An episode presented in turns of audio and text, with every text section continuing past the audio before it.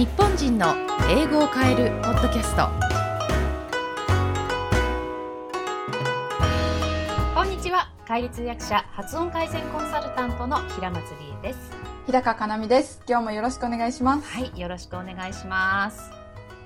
はい、理恵さん、もう世界中が今コロナウイルスの影響が世界中に広がって、もういろんな規制が出てきまして大変なことになってますけど、イギリスはどうですか？もうイギリスもいよいよという感じで、本当にとにかく外出をしないこととか、あと例えば看護婦さんとかってどうしてもいないと困るので、病院とかに48時間体制とかで1人のシフトがですよ、入ってるわけですね。で、そのシフトが終わったら自分たちのやはり生活もあるわけですから、はい、そのスーパーに寄ったりするじゃないですか、でスーパーに寄ったらもうとにかく棚が空っぽだっていうんですよね。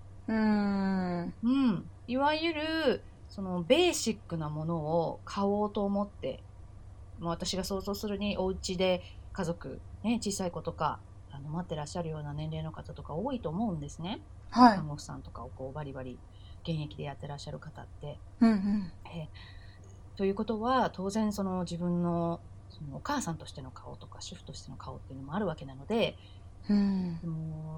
夜勤明けとかとにかくそのシフト明けで買って帰ろうと思ってもとにかくもう何もないと、パンもないし小麦粉もないしミルクも何もないので、そんな看護婦さんとかがそうやって基本的なものが手に入らなくなってしまったら、結局病気になって病院に行って世話になる人たちってそういう人たちなわけだから困るわけですよね。そうですよね。そういう人たちがダウンしていってしまう、なんていうね、ちょっとこれは行き過ぎているので、やはりそのこんな風にね、まとめ買いで、世界的に爆買いしてるわけですよね。そうですね。カナダも一緒です。もう棚に何もないですね。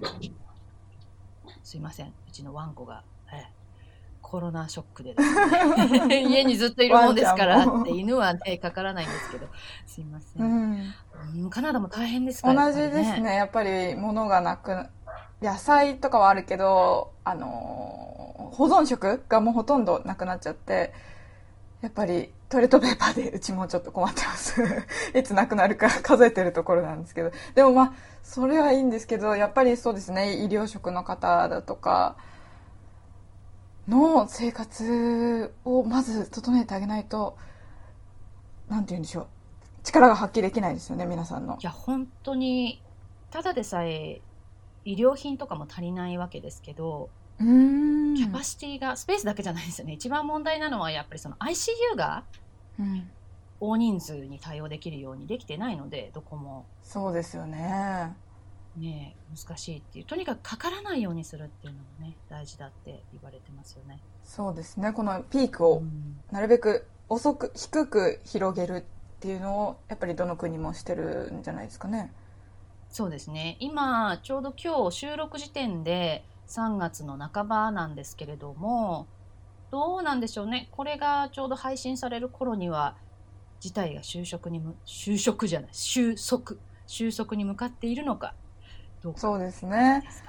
そうですね。1ヶ月ぐらいでなるべく元の生活に戻れるといいですけどね。本当そうですね。やはり罹患してしまった方とか、大変だと思いますので、本当にそういった方々のご回復と、あと事態の一日も早い収束を願っております。はい、それでは今日のテーマに移りたいと思います。理恵さん、今日のテーマは何でしょうか？はい、今日のテーマは前回ね、かなみさんとの会で通訳者の視点からおすすめする勉強法についてご紹介させていただいたんですが、そちらの続きをいきたいと思います。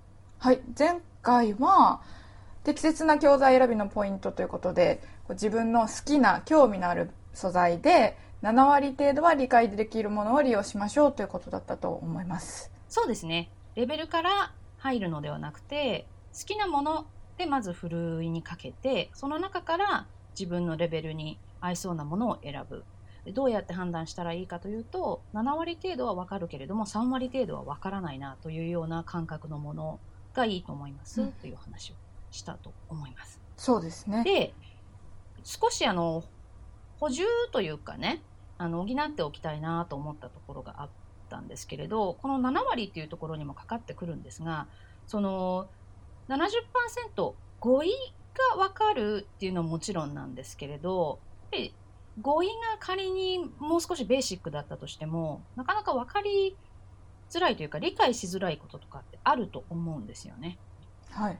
でいずれにせよですね、結構こう憧れでなんかの、ニュースとかですね、背伸びした素材を選んでしまうと挫折するので、なんて自分はできないんだっていうところばかりがクローズアップされてしまうので、ちょっとそこは背伸びした素材は選ばないようにした方がいいかなと思います。まずはですよ。まずはですね。わかります。私もそれ何度も失敗したことありますよね。背伸びした素材を買って、はい、ありますよね。でも、そうですね。半分以上理解できる。そう。で自信をつけていって、で徐々にっていうのは、じゃあ次ちょっともうそろそろ分かるようになったかもしれないから。憧れの素材をトライしてみると、やっぱり玉砕なんていうことがあると思うんですけれど、それをやっているうちに前よりも分かるようになったりとかするんですよね。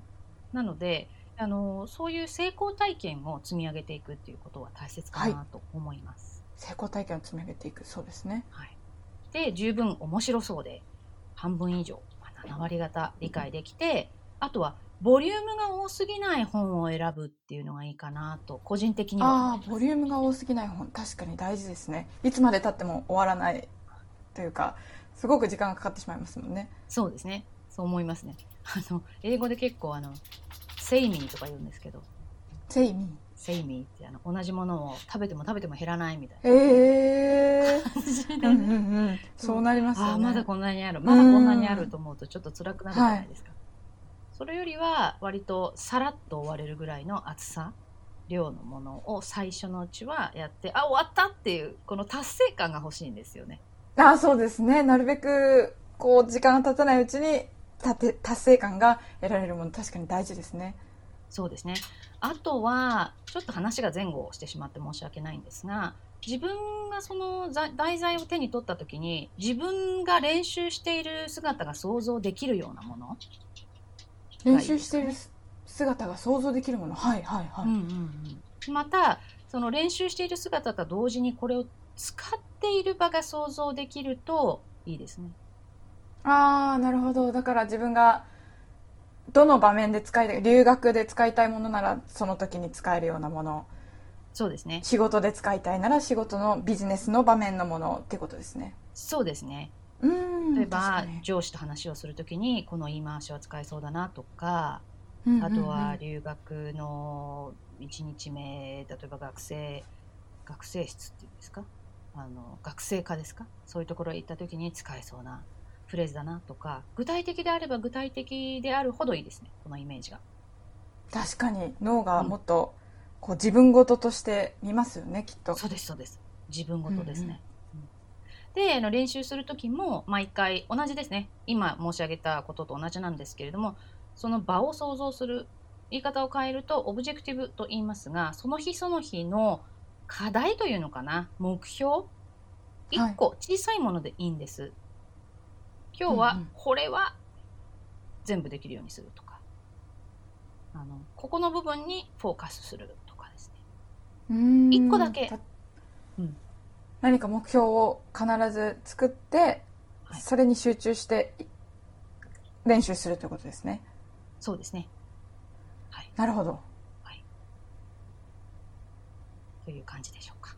で、それを終わったらですね、はい、ちゃんと振り返って反省してほしいんですよ。反省って悪かったって思うっていうことではなくて、もうフラットに感情とか入れないで、どうだったかな、できたかな、自分の目標の立て方はあれで効果的だったかなというようなことを分析するということですね。必ず確認を、その終わった後に確認をするということですね。はい。それを次につなげるっていう感じでしょうかね。次につなげる。そうですね、はい。ありがとうございます。それでは次のコーナーに移りたいと思います。はい、続いてはイギリス英語と発音ワンポイントレッスンのコーナーです。はい、今回はですね、ちょっと私からリエさんにちょっと相談したいというかお聞きしたいフレーズがありまして、はい、先日ちょっとエッセイを書いてる時に、精神的に追い込まれるという表現をしたかったんですけど、なかなかちょっとピンとくるものがなくてですね、一応調べたところだと、drive into a corner、コーナーに追い込まれるという表現が出てきたんですけど、これって合ってますか？いや、間違ってないですよ、全然。これでも、ワンセンテンス全部もらっていいですか？主語が知りたいんですけど。ですね、この時ちょっと日本の労働環境について書いてたんですよ。そして男性がよく、仕事を辞めたりすることはあんまりいいことと見られなくて、精神的に追い込まれて自殺が増えたりだとか、うつ病になってしまったりだとかっていう状況があるというようなことを書きたかったんですけども。なるほど。じゃあかなみさんがっていうことじゃないんですね。そうなんです。課題に追われてるとかそういう文脈なのかなとも勝手に思ってたんですけど、やっぱりそういう文脈によっても変わりますよね。雰囲気というかニュアンスによって表現を変えるというか、表現が変わったりしますね。はい、ただそうですよね。これは意見を述べているので一般論としてということですよね。はい。特定の誰かということではなくて、世間の、一般というか、いうことですよね。仕事とかいろいろプレッシャーがかかって追い込まれてしまって自殺になってしまうとか、いうこと。その場合の追い込まれるであれば、私がパッと考えるんだったら、プッシュトゥアコーナーとかも全然言えるんですけど、プッシュトゥアコーナー、into でもいいですけどね。で、プッシュ into a corner でもいいんですけど、they're on the edge とか、on the edge、push into on the edge ですか。They have been constantly under pressure, which leads to push them into a corner とか on the edge。They wound up killing themselves or committing suicide とか。ちょっと長いね。どうしようかな。一文で言いたかったんですか？それを全部を一文で言いたかったわけじゃないんですけど、どうしたかな。結局例えば私が精神的に追い込まれるだと、例えば課題が終わらなくて精神的に追い込まれるだとどういう表現になりますかね。それは特定の誰かにプレッシャーをかけられたんではないっていうことですね。そうですね。状況に的にっていうことですね。そうですね。はい。としたら under pressure。I was under pressure。under pressure。under pressure。I was under pressure。I was under pressure。で表現できる。なるほど。プレッシャーがそういう風に使えるんですね。で、それですごく本当にこう追い込まれた気分になったんだったら I felt pushed into a corner とか、この drive into a corner と同じですね。少し動詞が違うだけ。pushed into a corner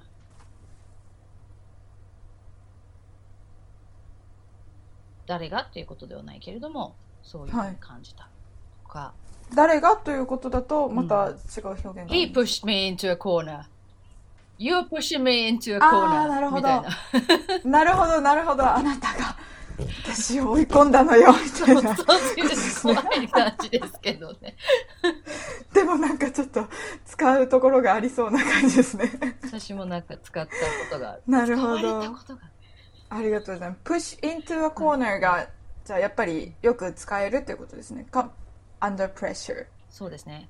into だったり to だったり in だったり、これは微妙に前置詞なのでニュアンスが違ったりするんですが、どちらもあり得るという。こう駆動詞だとなんだろうな、例えばin front of とかだといつもインだし、そこはオンに変わったりとかしてはいけないとか、最後もインフロントはもう決まってて、はい、オブですよね、うんうん、でザが入ったりとかインザフロントとか言わないので決まってるんですけれども、この drive into のこの into に関してはなんか一つじゃない気がします。そうなんです。ちょっとしたニュアンスで in と to の場合もあり得るってことですね。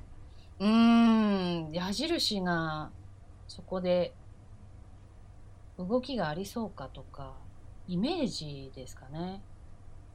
例えばですけど At the time I felt pushed in a corner って言っても通じると思うんですよ。はい、今 into ではなくて in って言ったんですけど、はいはいはい、うん、とかなので場合によっては push to a corner とかも言いますね。 You push me to a corner。うん、奥が深いですね。奥が深いですね、うん、でもその分ちょっとほっとしますね。いくつかパターンがあるので必ずこれっていうわけじゃないので。そうですね、わかりました。はい、どうもありがとうございます。また使ってみようと思います。使ってみてください。はい、今回は通訳者の視点からおすすめする勉強法その2ということで、前回の勉強法に続いて補足をいただきました。そして発音ワンポイントレッスンでは追い込まれる、精神的に追い込まれるというフレーズについてお伺いしました。ちょっとやっぱり英語はニュアンスによっていろいろ違うということで、私もよくどの表現がぴったりなのか迷うので、まあ、これからもぜひリエさんにお伺いしていきたいと思います。皆さんも質問があればどしどし、はい、お寄せください。はい、今日も最後までお聞きいただきありがとうございました。お相手は平松理恵と日高かなみでした。それではまた次回お会いしましょう。See you next week!